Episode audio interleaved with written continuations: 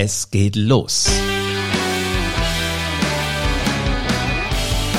Diese Show ist für alle, die hören wollen, mit welchem Mindset CEOs lukrative Kunden gewinnen, wie sie die besten Mitarbeiter im Team äh, haben und warum sie in ihrem Markt sichtbar sind. Denn das ist ein Anspruch von CEOs, eben von selbstbewussten Machern wie wahrscheinlich von dir. Im CEO-Dschungel warten jeden Tag viele Herausforderungen. Blöd nur ist es, wenn dir keine Ideen kommen oder du bist zu defensiv und du setzt dich in deinem Markt nicht durch. Dann ist es höchste Zeit, dass du dein Unternehmer-Mindset neu programmierst. Hier hörst du, warum Kunden zu Kunden werden, wie sich Mitarbeiter ihren Arbeitgeber aussuchen und wie du dein Business skalierst. Ich bin Live Ahrens und ich höre seit 30 Jahren Menschen zu, wenn sie ihre Erfolgsgeschichte erzählen. Und heute ist Philipp Semmelroth aus Leverkusen mein Gast. Philipp ist Unternehmer und Autor, also genau der Richtige für diesen Podcast. Hi Philipp. Hallo live. Ich bin sehr gespannt, was wir heute alles zu besprechen haben. Der letzte Podcast mit dir war schon ein Hammer, der ist ganz häufig gehört worden. Ähm, darf ich dir eine freche Eingangsfrage mal stellen? Ja, sicher. Äh, freche Fragen gibt's ja bei dir eigentlich gar nicht. Was für ein CEO-Typ bist du? Ich bin jemand, der sehr schnell Entscheidungen trifft und dann auch die Umsetzung direkt beginnt. Ich merke das schon. Also du bist ein Freund der kurzen Worte. Äh, wie, wie lange dauert denn das? Wenn, wenn du jetzt sagst, ich entscheide mich für irgendwas, wie lange äh, brauchst du, bis du loslegst? Also stehst du förmlich während des Prozesses des Gedankens schon auf? Naja, ich kann immer deshalb schnell Entscheidungen treffen, weil ich eine Systematik gefunden habe, die das äh, erlaubt. Es gibt mhm. ja immer nur drei mögliche Ergebnisse bei einer Entscheidung. Du erreichst ein Ergebnis besser als erwartet, dann ist es ja super, dass du die Entscheidung getroffen hast. Du erreichst ein Ergebnis, was genau wie erwartet ist, dann denkst du, okay, alles klar, das passt für mich auch. Und dann gibt's die dritte Szenariosituation, du erreichst ein Ergebnis, was deutlich schlechter ist als erwartet. Und ich stelle mir deshalb immer nur die Frage, was ist das, was als Worst Case rauskommen könnte und bin ich finanziell in der Lage, den Kompromiss dann zu machen, dass ich das akzeptieren kann? Wenn die Antwort ja ist, gebe ich einfach Gas, weil ich denke immer, starten und im Prozess besser werden ist mehr wert, als auf Perfektion zu warten und niemals in die Umsetzung zu kommen. Wenn du sagst, du gehst vom Worst Case immer aus, ähm, wie häufig ist denn der schon eingetreten?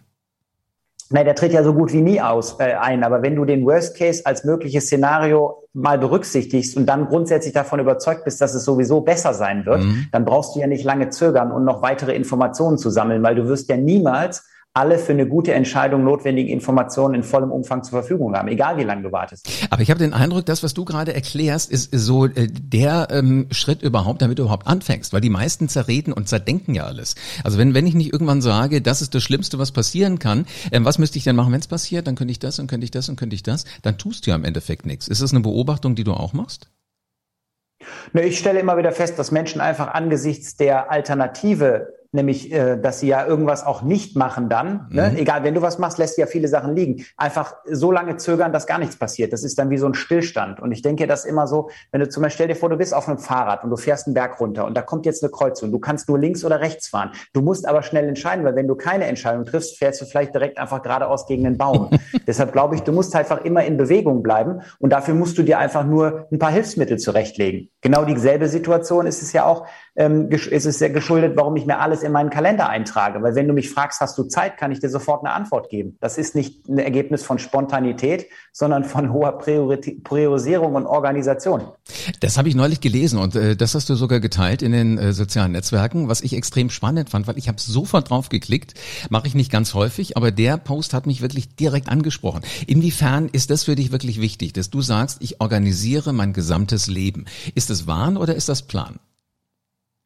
Nee, das ist tatsächlich so wahr. Also das äh, geht auch in, im privaten Umfeld dann so weit, dass wenn meine Frau zum Beispiel mal zu mir sagt, mal lass mal das und das machen, frage ich, wie lange wird das ungefähr dauern, wo ich dann natürlich durchaus auch mal ein bisschen Lack für bekomme. Aber der Punkt ist halt einfach, das ist meine, das ist halt einfach so meine Denke. Ich überlege immer, bevor ich eine Zusage mache, bin ich überhaupt in der Lage, dieser Zusage nachher auch zu entsprechen? Mhm. Denn jeder von uns, gerade jetzt in den Zeiten, wo wir diese Termine alle online buchen und so weiter, äh, kriegt es ja im Prinzip jede Woche mit. Da buchen sich Menschen aus eigener Motivation heraus einen Termin bei dir und verschieben den kurzfristig vorher und schreiben dann eine Begründung da rein, wie, ja, mir ist was dazwischen gekommen, Kundentermin oder sowas. Und das ist ja im Prinzip einfach nur häufig ein Ergebnis von mangelhafter Organisation. Ja, und mangelhafte Organisation und all diese Dinge, die du jetzt schon erwähnt hast, sind ja letzten Endes auch das, was ich brauche, wenn ich ein profitables Unternehmen haben will. Und wie der Zufall so will, hast du genau darüber ein Buch geschrieben. Warum? Naja, es war einfach folgende Situation. Ich habe ja mit 18 das Unternehmen gegründet, mit 40 profitabel an einen Investor verkauft und dann kamen Menschen auf mich zu und haben gesagt, jetzt, wo der Proof of Concept ja wirklich erbracht worden ist, das lief ja vorher schon gut, aber erst durch den Verkauf beweist du ja, dass das, was du da gebaut hast, auch für jemand externes richtig äh, viel Wert hat. Mhm. Und nachdem dann dieser Proof erbracht wurde, kamen Menschen auf mich zu und haben gesagt, kannst du uns dahin führen? Kannst du uns zeigen, wie man so gut organisiert ist, wie man so schön aus dem Tagesgeschäft aussteigt, wie man so profitabel wird? Und dass ich ja, da ich ja nicht mit jedem Einzelnen sprechen kann, was ich in Coachings durchaus, durchaus mache, wollte ich das Wissen auf einem weiteren Weg zum Beispiel über die Bücher zur Verfügung stellen. Vor allem das Schöne ist dran, solltest du mal keine Zeit haben, weil du bist ein gefragter Mann, kann ich wenigstens in dem Buch deine Gedanken nachvollziehen. Ähm, was ist denn so der, der spannendste Gedanke, den du hier reingepackt hast? Lass uns gerade gucken, wie viele Seiten sind das eigentlich insgesamt? Das sind über 230 Seiten in diesem Buch. Ähm, was ist der Gedanke, wo du sagst, das ist wirklich, das ist das richtige Goldnugget, das ist das absolute Hammerding, das muss man eigentlich als allererstes lesen?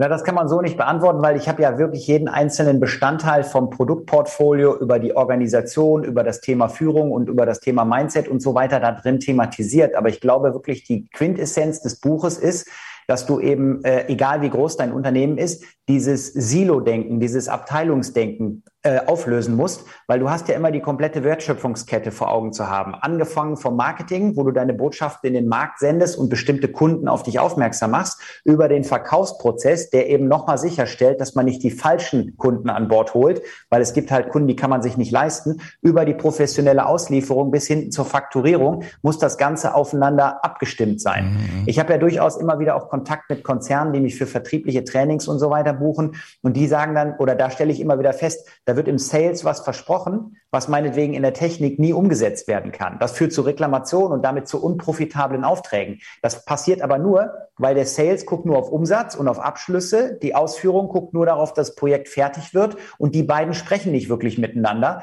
und deshalb arbeiten die so ein bisschen aneinander vorbei. Und ich glaube, so ein abteilungsübergreifender Plan, der ist das, was erfolgreiche Unternehmen auch richtig profitabel macht. Jetzt brauchst du ja den Menschen, der ganz oben drauf sitzt. Wenn der solche Dinge sieht, dass diese ganzen Silo-Denker da immer noch aktiv sind, ähm, welchen Einfluss hatten so das Mindset vom CEO auf das, äh, auf das gesamte Business, auf das Unternehmen?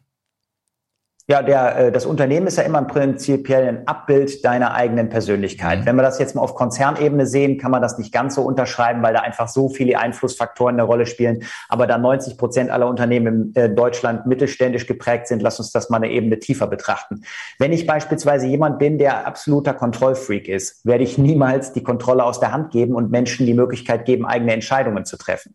Wenn ich selber beispielsweise immer das Gefühl habe, ich müsste irgendwelche Spielchen mit meinen Lieferanten spielen, werde ich ich auch Kunden haben, die Spielchen mit mir spielen. Also am Ende des Tages ist das Unternehmen immer so aufgestellt, wie die oberste Person, die ja den maßgeblichen Einfluss darauf hat, denkt, handelt und im Prinzip mit den anderen Menschen dann auch in die Umsetzung kommt. Philipp, da höre ich ganz, ganz viel Erfahrung raus. Ähm, du bist ja wahrscheinlich nicht auf die Welt gekommen mit so einem äh, gut durchdachten Konzept, Lebenskonzept, mit so einem Mindset. Ähm, was hat denn dich stark gemacht? Wie, wie bist denn du dahin gekommen, dass du so denkst? Ich habe tatsächlich äh, ja aus einem, ich komme ja aus einem Elternhaus, wo es keine Unternehmer gab oder auch mhm. keine Unternehmerin, muss man ja heute dazu sagen. So, dann war die Situation die, ich habe einfach angefangen mit zu überlegen, wie kann ich mit meinem Interesse für Computer Geld verdienen. Dann habe ich anfangs einfach so aus dem Bauch heraus ein paar Marketingaktivitäten gestartet, dadurch auch tatsächlich Kunden gewonnen. Und dann war ich ja schnell in der Situation, dass ich mit 20, 21, 22, 23 auch Kunden hatte, die beispielsweise 25 Mitarbeiter beschäftigen. Und was ich heute jedem mit auf den Weg gebe, der in einer ähnlichen Situation ist, wenn du jemanden kennst, der sehr viel äh, mehr Erfolg hat als du, frag den einfach, wie er es gemacht hat, weil Menschen, die wirklich was erreicht haben, teilen ihr Wissen gerne. Einfach ums, ja, weil ihm, sie wissen, sie verlieren dadurch nichts.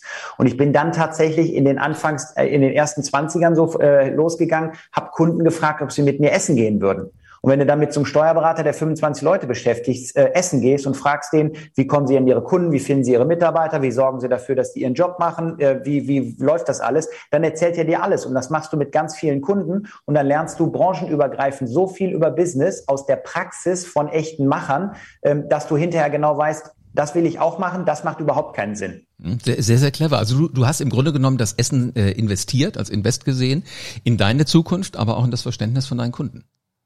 Ja, vor allen Dingen, ich habe ja noch einen weiteren Vorteil gehabt. Das kann sich jetzt ja vielleicht nicht jeder so vorstellen. Aber heute ist es ja so, wenn du Online-Banking machst, gehst ja einfach auf www.meinebank.de, loggst dich da ein und machst mhm. dein Banking. Mhm. mhm. Aber gerade in, in, in früheren Zeiten gab es dafür ja so Software. Dann hattest du vielleicht so eine Chipkarte, dann wurden die Transaktionen autorisiert und so. Aber immer dann, wenn eine neue Software kam, musste die ja installiert werden. Und ich hatte einfach den Vorteil, ich habe ja auf der einen Seite die Geschichten von den Unternehmern und Unternehmerinnen gehört und wie alles super toll läuft. Und irgendwann kam ja wieder das Update der Banksoftware. Und da hieß es, Semmelroth, können Sie mal eben die Banksoftware wieder einrichten? Dann richtest du die ein und machst einen Kontenrundruf. Mhm. Und wenn du siehst, da ist alles nur rot, der ist äh, weit über beide Ohren verschuldet, dann weißt du, dass die Story, die er dir erzählt hat, nicht unbedingt nachahmungswert ist. Und wenn es anders aussieht, weißt du, hier macht es Sinn, weiter zuzuhören. Und so kriegst du nochmal die externe Perspektive, die viele ja niemals bekommen. Und so kannst du sehr schnell entscheiden, welche Informationen sind wertig und nachahmungswert und welche ev eventuell nicht. Und das ist, glaube ich, wertvoller als ein Studium, auch wenn ich das auch noch zweimal mit dem Studium gemacht habe. du sagst was Wahres, weil im Grunde genommen so dieser Blick dahinter, den kriegst du nicht. Den kriegst du noch nicht mal, wenn du Statista-Kunde bist und kannst dir die Zahlen runterladen. Also das ist ja wirklich so ein, so ein Einblick ganz intensiv. Witzig, dass wir beide da wirklich eine Parallele haben. Ich habe immer schon auch zu meiner Radiozeit ähm, diese, diese, kennst du noch diese, diese Moleskine-Bücher? Diese, diese netten ja. Notizbücher, wo so ein Gummiband außenrum war, damit die Seiten alle schön ja. bleiben. Sowas hatte ich immer im Studio liegen, weil ich habe immer gedacht, wenn ich Politiker da hatte, wenn ich Rockstars da hatte, wenn ich Unternehmer da hatte, ich wollte von denen wissen, wie ticken die. Und äh, die spannendsten ja. Menschen habe ich gefragt. Also ich habe nichts zu essen serviert, weil das geht im Radiostudio nicht. Wäre ein bisschen blöd gewesen, wenn die da mit vollen Backen äh, das Interview gegeben hätten. Aber diese Bücher, die stehen noch da hinten im Regal. Das ist im Grunde genommen so das, das größte Asset, was ich habe. Also wirklich das Fragen von anderen und sich das interessieren. Das ist doch auch so ein Mindset, ne? dass du dich interessierst einfach auch für andere Menschen. Ja, vor allen Dingen ist es ja so, wenn du jetzt beispielsweise jemanden sprichst, der nur Bücher gelesen hat, der nur aus YouTube-Videos irgendwas an Wissen aufgenommen hat, aber der nicht über praktische Erfahrung verfügt, mhm. der wird immer alles tun, dass er nicht in so einen Dialog reinkommt, weil dann ja relativ schnell auffällt, da hat einer wirklich selber nie Erfahrung gemacht der zitiert nur Erfahrungen anderer. Wenn du aber jemanden äh, sprichst, der es wirklich geschafft hat, von dem man heute sagen würde, der hat es geschafft, der ist erfolgreich und so weiter, dann gibt er dir aus meiner Sicht das Wissen allein schon aus eigenem Interesse wieder weiter, weil in dem Moment, wo es dir gelingt, mit seinen Tipps, mit seinen Strategien, mit seinen Empfehlungen einen ähnlichen Erfolg zu erzielen, beweist er jedem, inklusive sich selber, dass es das Ergebnis von Genialität war und nicht von Glück. Weil in dem Moment, wo es jemand reproduziert und einem vorbereiteten Pfad folgen kann, ist es halt einfach so, dass er ja sagt, schau mal, es war nicht Glück, es waren nicht die äußeren Umstände, es war mein Brain und das funktioniert sogar für andere und deshalb glaube ich, ist es einfach ein cooler Weg. Und mhm, deshalb teilen mhm. Leute ihr Wissen auch gerne. Äh, hast du Lust mal äh, ein paar, ähm, ich finde, sehr clevere ähm, Typen anzugucken und, und zu gucken, welches Mindset die haben? Du kannst gerne mal einen Vorschlag machen, wenn ich, die Gefahr ist immer, dass ich den Einzelnen nicht kenne. den, den kennst du. Was glaubst du für ein Mindset hatte Steve Jobs, der Gründer von Apple?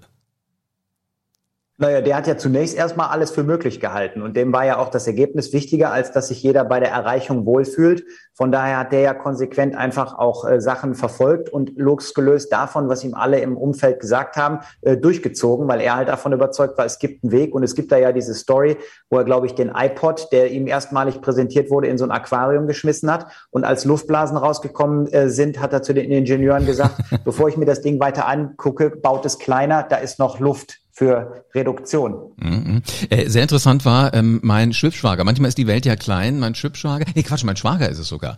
Der hat in Chicago eine Zeit lang gearbeitet, hatte in seinem Marketing-Team einen, der mal mit in dem Team von Steve Jobs gearbeitet hat. Und Steve Jobs hat wohl für das gleiche Produkt vorgegeben, ich hätte gerne ein Gerät mit drei Knöpfen. Also ein Ausschalter, Wahlschalter und laut leise. Und dann sagte Steve Jobs, das sind vier. Wir hatten gesagt drei. Und dann hat er äh, die wirklich nochmal losgeschickt, hat gesagt, alles neu und äh, ist meines Wissens hat er das Ding fallen lassen, ist draufgetreten. Also so ähnlich wie mit dem Aquarium. Das ist das, was Macher eigentlich machen. Ähm, was, was fällt dir ein so zum Mindset von Wolfgang Grupp von, von Trigema? Also den Mann finde ich ja extrem spannend, weil der ja einfach seinen eigenen Werten folgt und einfach sagt, so wie ich die Welt sehe, kann ich sie auch gestalten. Das äh, sieht man ja einfach daran, dass er jetzt beispielsweise ja die Produktion nach wie vor nicht ins Ausland verlagert, obwohl er ja kein Depp ist und durchaus mitgekriegt mhm. hat, dass das viele andere in der Branche tun, um irgendwelche Konditionen zu sparen äh, und bessere Einkaufskonditionen realisieren zu können. Aber ich finde, er ist auf der einen Seite innovativ. Äh, dafür wird er nicht immer geliebt. Als er das äh, Thema mit den Masken angegangen ist, als er die Knappheit festgestellt hat, hat er gesagt, ich kann meine seine Produktion umstellen. Da wurde ihm direkt wieder vorgeworfen, er würde sich daran bereichern wollen und so weiter. Für mich sind das normale Gesetze äh, der, des Wirtschaftslebens. Da ist es eine, gibt es eine Nachfrage, du machst ein Angebot und wen das überzeugt, der wird es kaufen und wer nicht. Und äh, ich finde, er hat einfach eine klare Struktur. Gleichzeitig, glaube ich, ist er sehr äh, stark auf Kontrolle aus, denn er hält ja gar nichts von Homeoffice, soweit ich das weiß. Er ist ja nach wie vor auch noch in der Lenkungsfunktion, obwohl er ja eigentlich ein Alter erreicht hat, wo man sagen könnte, ich gebe es jetzt mal an die nächste Generation weiter. Aber er hat, glaube ich, in einem Interview, was ich gelesen habe, sogar gesagt, er wird das Unternehmen erst dann weitergeben, wenn er auch die Lebenspartner seiner Kinder wirklich kennengelernt hat, um dann eine Entscheidung treffen zu können, wo er sein Unternehmen am besten aufgehoben fühlt. Ah, da siehst also du mal, wie spannend ist so das der ist. Patriarch. Genau, aber da siehst du mal, wie spannend das ist und, und was Menschen so im Kopf alles haben, was ihnen wichtig ist. Das ist nicht dem CEO wichtig, sondern das ist ihnen so also als Geselle wichtig. Wenn wir nochmal auf das profitable Unternehmen zurückkommen. Ähm, die letzten zwei Jahre haben ja bei dem einen oder anderen Profitabilität mal zumindest, ich sag mal, so auf die, auf die Kante Kante geschoben. Ähm, wie, wie haben äh, sich denn die letzten zwei Jahre so bei dir entwickelt? Naja, bei, bei mir ist es halt hervorragend gelaufen, einfach aufgrund der Tatsache, dass ich tatsächlich ja äh, von vielen dann auch angesprochen worden bin, ob ich ihnen helfen kann, wieder zurück in die Gewinnzone zu finden. Und das hängt ja sehr stark mit organisatorischen Maßnahmen zusammen. Also gerade das Vermeiden von Transaktionskosten führt ja dazu, dass du ohne neue Aufträge deine Profitabilität erheblich steigerst, weil ja in der letzten, in den letzten Jahren, in dieser Boomphase, wo man der Nachfrage kaum nachgekommen ist, einfach nur äh, reagiert wurde. Da wurde ja gar nicht wirklich agiert, gestaltet, sondern nur reagiert. Mhm. Und dadurch sind natürlich auch komplexe Abwicklungs- und äh, Umsetzungsprozesse entstanden, die jede Menge drumherum Kosten produzieren. Und wenn man sich das alles mal in ruhigeren Zeiten anschaut und einfach streamlined, wie es so schön heißen würde, und ein paar Standards, Prozesse, weniger Einzelprojekte, mehr Skalierbarkeit und so weiter berücksichtigt, dann wirst du einfach, ohne dass du extern mehr Zuglauf brauchst, intern profitabler, weil du einfach unnötige ähm, Kosten vermeidest. Und damit war ich sehr stark beschäftigt. Wahnsinn, das, das klingt aber nach einem Plan. Und ich meine, man hört dir halt auch gerne zu und wahrscheinlich äh, lässt man sich von dir auch gerne Dinge raten. Aber sag mal, wenn du viel gearbeitet hast, viel mit deinen Kunden, wie leicht fällt denen denn so eine Veränderung? Weil Veränderung ist ja was, was wir Menschen eigentlich nicht so gerne mögen. Also Prozesse neu äh, denken, Organisation neu aufstellen. Macht man das gerne? Macht man das leicht?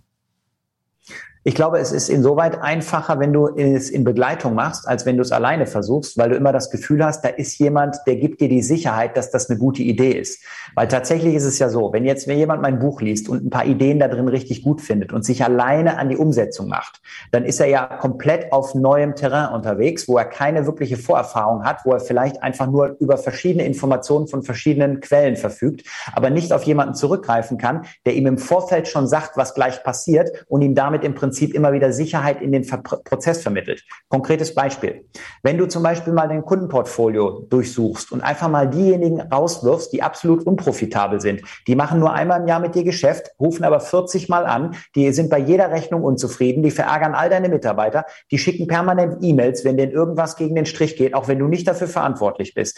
Aber jeder dieser Mitarbeiter, also jeder dieser, dieser Kunden nimmt ja Ressourcen in deinem Unternehmen in Anspruch. Wenn du dich von denen trennst, geht's dir natürlich besser, weil du weniger Ressourcen verschwendest. Aber es kommt noch was anderes dazu. Das Telefon klingelt nie, äh, seltener, es kommen weniger E-Mails rein. Diese gefühlte Beschäftigtsein-Situation reduziert sich. Und in Krisenzeiten sorgt das bei Mitarbeitern für Sorge um den Arbeitsplatz. Wenn du alleine in die Situation reinsteuerst, wirst du nervös sein. Bist du aber mit mir durch die Beratung darauf vorbereitet, wirst du sagen, perfekt, wir sind genau nach Plan. Und das sind eben so die Unterschiede. Mhm, ich merke das schon. Du bist jemand, der, der sehr schnell denkt, der sehr schnell Antworten geben kann. Äh, das heißt wahrscheinlich auch, dass du ein Wahnsinnsnetzwerk hast. Wer ist denn, ähm, jetzt mal nur unter uns beiden geredet, die wichtigste Person in deinem Netzwerk? Mein Rechtsanwalt. Weil der Rechtsanwalt ist einfach der, äh, der Universalschlüssel. Und tatsächlich brauche ich den gar nicht so oft, aber ich treffe immer wieder Kunden, die den brauchen können und empfehle den also so oft weiter. Es ist, der ist so top, dass ich den sogar namentlich in meinem Buch erwähnen wollte, weil ich einfach wirklich ein absoluter Fan von ihm bin. Der Verlag hat aber gesagt, das kann man nicht machen. Wenn man da plötzlich einen Namen reinschreibt, wirkt das ein bisschen wie so ein bezahltes Placement und so. Mhm. Aber das ist tatsächlich die Person, die ich überall immer positioniert bekomme, weil ich ja mit jedem Unternehmer, mit dem ich zu tun habe, immer irgendwann an einen Punkt kommen, wo wir sagen, da brauchen wir, glaube ich, mal einen Rechtsanwalt. Es geht ja nicht immer nur um Ärger äh, beseitigen, sondern manchmal auch präventive Maßnahmen definieren und sowas. Und das ist also tatsächlich derjenige, den ich so oft empfehle, würde ich jedes Mal für eine Empfehlung einen Euro kriegen, bräuchte ich wahrscheinlich mehr Arbeit. also das ist so der wichtigste Mensch. Äh, wie groß ist denn dein Netzwerk? Hast du mal nachgezählt? Na, das kann ich deshalb nicht so genau sagen, weil auf der einen Seite ist es so, ich meine, wir haben natürlich so ein paar Indikatoren, guck jetzt bei LinkedIn, guck bei anderen Plattformen und addiere einfach die Zahlen. Aber tatsächlich ist es so, ich habe vor einigen Monaten auch einfach mal 1000 LinkedIn-Kontakte gelöscht, weil die zwar mit mir connected waren, ich aber da gar keine Interaktion festgestellt habe und keinen Nutzen daraus erkannt habe. Von daher, ich bin eher ein Freund von Qualität statt Quantität. Äh, deshalb ist es mir wichtiger, dass ich ein paar Leute richtig gut kenne, die auch sofort erreichen kann und nicht einfach von jedem so eine grobe Idee habe, wer das sein könnte. Deshalb, wenn ich eine Empfehlung ausspreche, ist die auch fundiert, weil ich die Leute detailliert wirklich kenne. Also jetzt habe ich verstanden, wie du dein Netzwerk äh, übersichtlich und effektiv hältst, aber wo erweiterst du dein Netzwerk? Ich erweitere mein Netzwerk eigentlich in äh, äh, so ein bisschen passiv. Das heißt also beispielsweise, ich bin sehr stark auf Instagram aktiv, mache da jeden Tag Stories, teile Ideen, teile Impulse vom Tag und merke ja dann an der Zunahme von Followern oder auch bei LinkedIn durch meine Artikel, die ich schreibe und so weiter, dass das Menschen anspricht. Und dann, wenn die auf mich zugekommen sind, nehme ich die ja auch wahr. Und manchmal gehe ich dann auf die zu und sage, hey, pass mal auf, ich finde auch spannend, was du machst. Das heißt, lass mich mal aus, komm mal aus der nur Konsumhaltung raus und lass mal drüber nachdenken, ob wir vielleicht zusammen auch in irgendeiner Form Synergien finden. Also von daher ist es eben so, dass da durch meine auch Vorträge und so weiter natürlich hier und da erfreulicherweise auch Menschen auf mich zukommen, wo ich dann einfach auch auf Leute aufmerksam werde, die jetzt so gar nicht auf meinem Radar auftauchen würden. Ist witzig manchmal, ne? Die, vor allen Dingen, das sind ja die Kontakte, die am spannendsten sind. Du hast gar nicht damit gerechnet, dass da was ist. Oder du, du bist auf einer Veranstaltung und äh, siehst ganz viele Menschen, auf einmal spricht dich eine Antwort nach und merkst, wäre ich nie drauf zugegangen, aber wir können faszinierende Gedanken austauschen und vielleicht auch gescheite Geschäfte miteinander machen. Exakt, also so, so läuft es tatsächlich. Ich war jetzt gerade auch wieder auf einer Messeveranstaltung, da kam jemand, der mich äh, nicht, also den hatte ich noch nie gesehen, der sagte, dich kenne ich. Du tauchst immer in der Werbung auf, die ich da im Internet sehe. Und dann sind wir ins Gespräch gekommen und tatsächlich haben wir jetzt gleich äh, einen Call, weil wir heute den zweiten Follow-up-Call machen, weil wir konkret direkt ein Projekt gefunden haben, wo wir zusammen dran arbeiten können. Das ist einfach eine Sache, die ergibt sich durch Aktivität und in die Sichtbarkeit gehen. Das ist ja im Prinzip auch so ein bisschen der Oberbegriff hier von deinem Podcast mit, die Leute einfach animieren, auch mal einfach sichtbar zu werden, weil Absolut. nur dann finden dich ja Menschen. Genau, also das Schlimmste ist, wenn dich immer versteckst, weißt du, wenn ich jetzt mal eben so mache, weder hörst du mich, noch siehst du mich jetzt, also es ist aus mehreren Gesichtspunkten nicht so schlau. Und bei der Gelegenheit habe ich das Buch gleich nochmal aufgehoben. Also das hier ist es, das Neue. So bauen sie ein profitables Unternehmen. Ähm, Wer es komplett lesen will, investiert da ein paar Euro und geht in den Buchladen. Du hast aber ein Geschenk mitgebracht. Genau, es ist tatsächlich so, ich habe einen Bauplan ja in diesem Buch zusammengestellt, weil das andere Buch, 55 Business Turbos, sind ja 55 isolierte Strategien. Bei dem ging es einfach darum, dass ich gesagt habe, lasst uns mal schauen, wie mache ich richtiges Marketing, wie stelle ich mein Leistungsportfolio richtig zusammen und die anderen Dinge. Und ein Kapitel da drin war das unternehmerische Mindset, die Art und Weise, wie Macher aus meiner Sicht denken sollten. Und dann kam der Verlag auf mich zu und hat gesagt, Semmerot, wir müssen ein Kapitel aus dem Buch rausnehmen, weil es gibt so ein paar Standards, äh, Standards im Buchmarkt, da kann man ja einfach so ein dickes Werk zusammen zusammenstellen. Das ist dann immer schwierig. Und daraus ist dann entstanden das Unternehmer-Mindset. Ich halte es hier einfach mal in die Kamera. Dieses Buch ist im Prinzip ein Kapitel aus dem Hauptwerk. Und äh, für jeden, der jetzt in deinem Podcast ähm, zuhört, zu Gast ist oder dieses, äh, diesen Inhalt, ich sage mal auch diese Videospur anderweitig kon äh, konsumiert, kann unten in den Show Notes einen Link finden, wo er sich das gratis runterladen kann. Für deine Hörer würde ich dieses Buch als Goodie sozusagen gratis zur Verfügung stellen. Saustark. Tausend Dank schon mal im Namen aller, die das bestellen werden bei dir dafür. Und äh, es war mir wieder ein Fest, dir zuzuhören. Wenn du äh, anfängst zu reden, muss man zwar schnell hören, aber da ist so unglaublich viel drin. Es macht Spaß. Vielen Dank, Philipp. Ja, danke dir für dieses Interview wieder. So, und damit haben wir wieder ordentlich was zusammengetragen, was für CEOs und für ihr Mindset wichtig ist. Ich habe ein bisschen mitgeschrieben, deswegen gucke ich immer runter. Also nicht denken, das, das äh, interessiert mich nicht, was die Leute so sagen. Also, man muss schon schnell entscheiden können. Sagt, es gibt drei Szenarien. Welche das waren, wenn du sie verpasst hast, spur nochmal auf den Anfang von diesem Podcast. Da hat Philipp das ganz genau erklärt. Er ist 22 Jahre Unternehmer gewesen, bevor er sein Unternehmen verkauft hat, wenn ich das richtig schnell mitgerechnet hatte. Und er sagt, ähm, wenn jemand Erfolg hatte, fragt die Leute danach, weil die teilen ihre Ideen, ihre Geschichten gerne. Philipp ist mit ihnen essen gegangen cleverer, cleverer Weg, das zu machen. So, und dann haben wir auch noch gesprochen über ähm, Gewinnzone. Da kommst du wieder rein, wenn du manche Dinge einfach mal organisatorisch änderst. Also du merkst schon, da ist unglaublich viel drin in dem Wissen von Philipp. Ja, es sind alles wertvolle Insights und es ist persönliches Wissen eben von einem, genau, Macher aus erster Hand. Ähm, hör hier am besten weiter zu, dann wirst du Schritt für Schritt zu einem selbstbewussten Macher und stell dir doch schon mal vor, wie sich das anfühlt, wenn du für alle Herausforderungen das passende Mindset hast. Entscheide dich also jetzt, nimm dein Leben in die Hand. Und du wirst übrigens kein CEO-Know-how mehr verpassen, wenn du diesen Podcast abonnierst. Und zwar am besten jetzt gleich. Und eine 5-Sterne-Bewertung zeigt mir, du hast Hunger auf mehr. Hm? Also wenn es dir jetzt schon hier aus den Mundwinkeln rausläuft oder aus dem Ohr, dann kannst du mehr kriegen. Wenn du es ernst meinst und nicht auf die nächste Folge warten willst, dann komm schnell raus aus der Komfortzone. Am besten jetzt sofort. Wechsel auf die Überholspur. Komm in mein 3M Coaching Programm. Das heißt Macher Mindset Mastery. Kostenlose Strategiegespräch buchen ist der erste Schritt. Link dazu auch neben dem Buch für das Mindset von Philipp in den Show Notes. Und denk immer dran. Der allerbeste CEO, der steckt in dir. Lock ihn ganz schnell raus.